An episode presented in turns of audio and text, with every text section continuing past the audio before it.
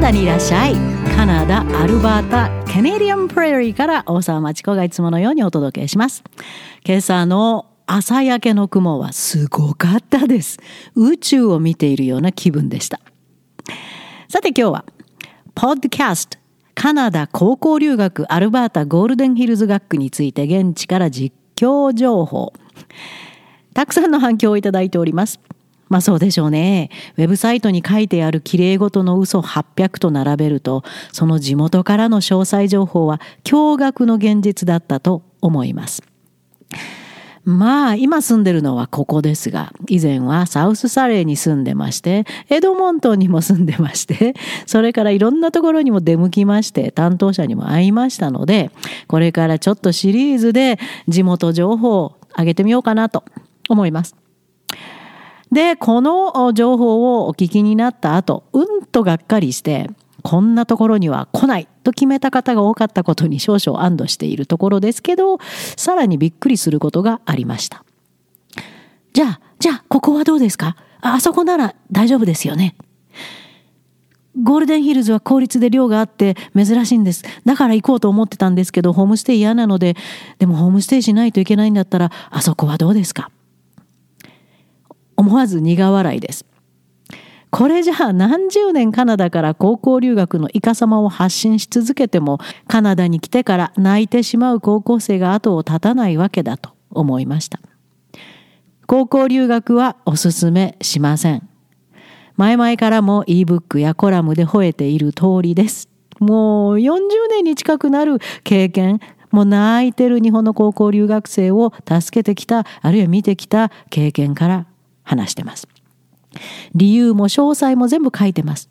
実際に起こった悲劇の高校生の話から書いてます。よく読んで考えてください。今もう日本社会も高校留学してたの？ああ、日本から逃げ出したい問題児がするものだよね。高校留学しても何にも特別なことはないよね。むしろマイナスが大きい。今たくさん遊びに行くからね。と気がついてますよ。高校留学してましたで、わあすごいですねなどと言われることはないでしょう。大学留学してちゃんと学位を取って卒業しましたは、うわすごいですねになりますけど、全く次元が異なるのが高校留学です。ああ高校留学してたので、すでに評価はかなり低いと思います。話す英語も喋ったらすぐ分かりますよ。 あ, あなた高校留学してたでしょって。もうブロークンでマナーがなくて、もうそのまま片言覚えてしまって、一生それが残ってます。まあ実態を知らずにやってきて、それでも精一杯頑張り抜いて卒業して、私たちもカナダクラブから助けましたけど、カナダ大学進学を果たした生徒の重い一言、もう一度言いますね。コラムでも書きました。高校留学楽しかったですか？いいえ。即座に答えが返ってきました。これが高校留学の結末です。それでも、それでも、どうしてもと思う場合、一歩引いて、じゃあ、と私自身がアドバイスをして、留学にこぎつけるまで、いろんなあのヘルプをするケースは、まず、目的が明確であること。英語ができるようになりたい。いやいやいやいや、なりません。こんなのダメです。日本の高校で確かな英語文法を学ぶ機会のない高校留学生の文法力は悲惨です。一生元に戻りませんよ。将来世界で活躍したいです。じゃあなぜカナダに来るの？まず能力つけてから外に出るんでしょ？世界で活躍するっていうことは。日本の高校で着実な教育を受けることがまず大切なのではないですか？カナダの高校に来ても英語もできない、エッセイも書けない、もともとの学力もない場合は、ままごとみたいなクラスに入れられて何も学べない時間を過ごすだけ。日本の高校に行った同級生とは今後埋めようもない大きな差ができていきますよ。これは一生続きますよ。例えばカナダの大学進学を目指しており、そのための準備としてグレードじゅう、じゅういち、じゅうにで日本では取れない大学の準備のためのコースを履修したい。カナダの優秀な高校生たちとのネットワークを作り、将来のプラスにしたいとか理解できます。ものすごい高い能力ないとこんな目的達成できないのもわかりますね。カナダの優秀なグレードじゅうと同じ能力もともと持ってないと無理です。ですが、普通に何も知らずにエージェントに送られてくる日本の高校生には本当に不可能な計画です。英語ができず、日本の学校での基本もなく、カナダで イーエルエル、イーエスエル に放り込まれている皆さんには遠い遠い夢です。この目的が叶うには。この目的が叶うには、まずは日本の中学での成績がトップクラスであること、英語エッセイの基本訓練ができていること、精神的に大人として行動できること、という特別な場合にのみ、留学前から留学プロセス、学校選び、学校との交渉、すべてにおいてカナダクラブからアドバイスをしています。サポートはいたしませんが、背面からかなり密着したアドバイスをいたします。費用、費用はカナダクラブ生には無料です。ちょっとそれましたが、たくさん来るお問い合わせの半数以上がこういうものなんです。この学区を希望しています。詳しく教えてください。ほとんど名前さえ書いていない エスエヌエス もどきのメールです。しょ、ああ、こんな幼いマナーも知らない場合はカナダに来たら日本人の評判下げるから迷惑迷惑と思いながら読みます。まあ他の多くの方に役に立つかなと、時には地元からでないと絶対わからない情報でコラムを書いて、相談者自身にもさらに詳しく返信することも結構あります。が、まずほとんどの人からは返信来ませんね。自分の求めていた答え、ああ、この学区とてもいいですよ。高校留学に絶好ですよ。というのかな。それと違ってたんでしょうね。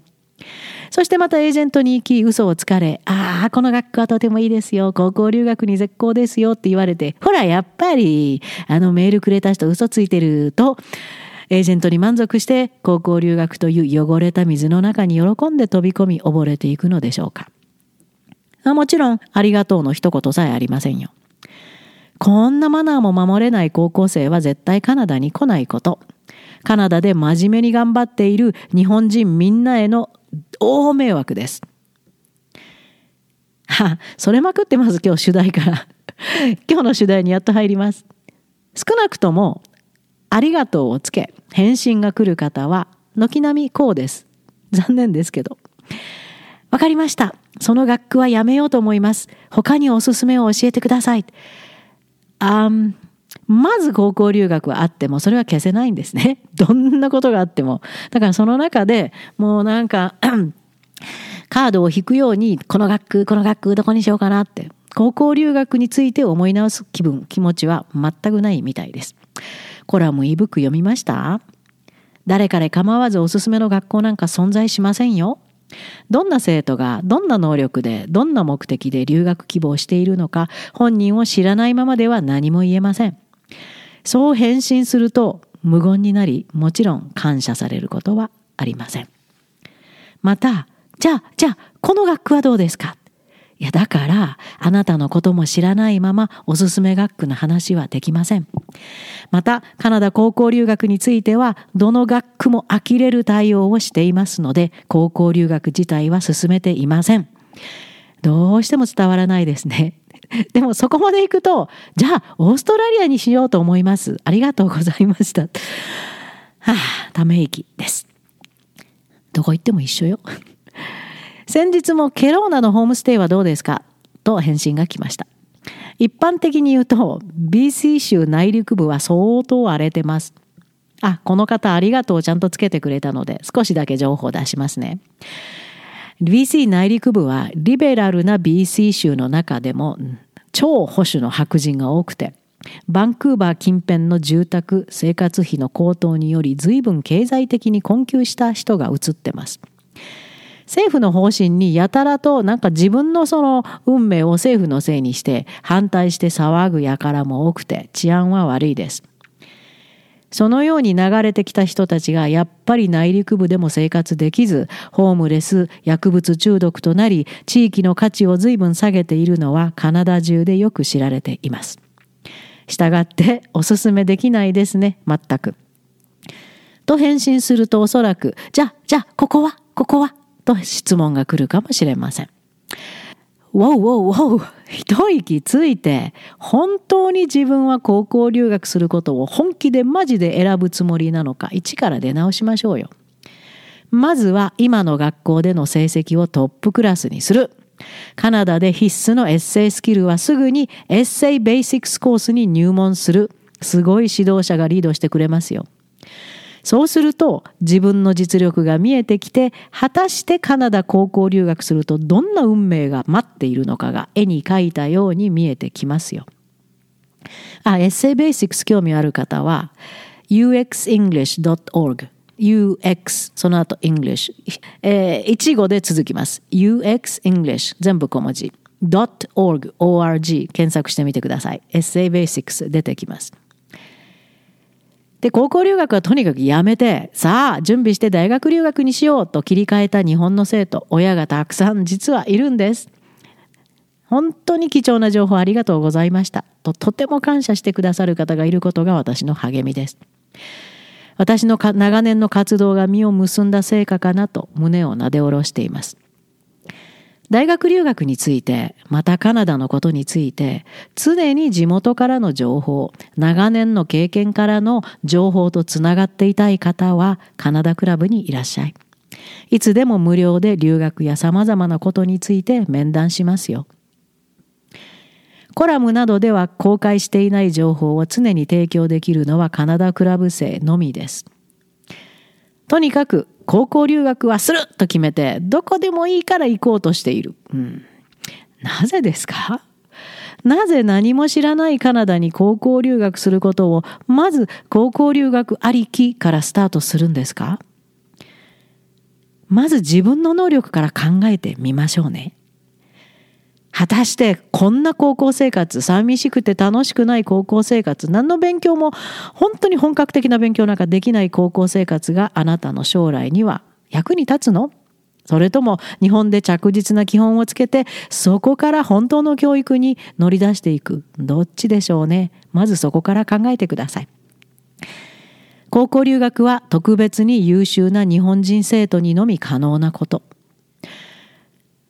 そうでない日本の高校生はカナダにやってきても、カナダの人から、ああ、また英語のできない幼い日本人が来た。適当に扱っとこ。親も英語ができないから文句も言えないしね。と扱われますよ。悲しいですね。そんな高校生活は。あなたの尊厳にも関わります。カナダでも最低の評価、日本社会からも低い見下されたような評価しかない今の高校留学。なぜ希望してるんですか？さあ、よーく考えてください。どうしてもカナダに留学したいなら大学から、その準備にヘルプが欲しいならカナダクラブに連絡ください。少しじっくりお話しいたしましょう。カナダクラブにいらっしゃい。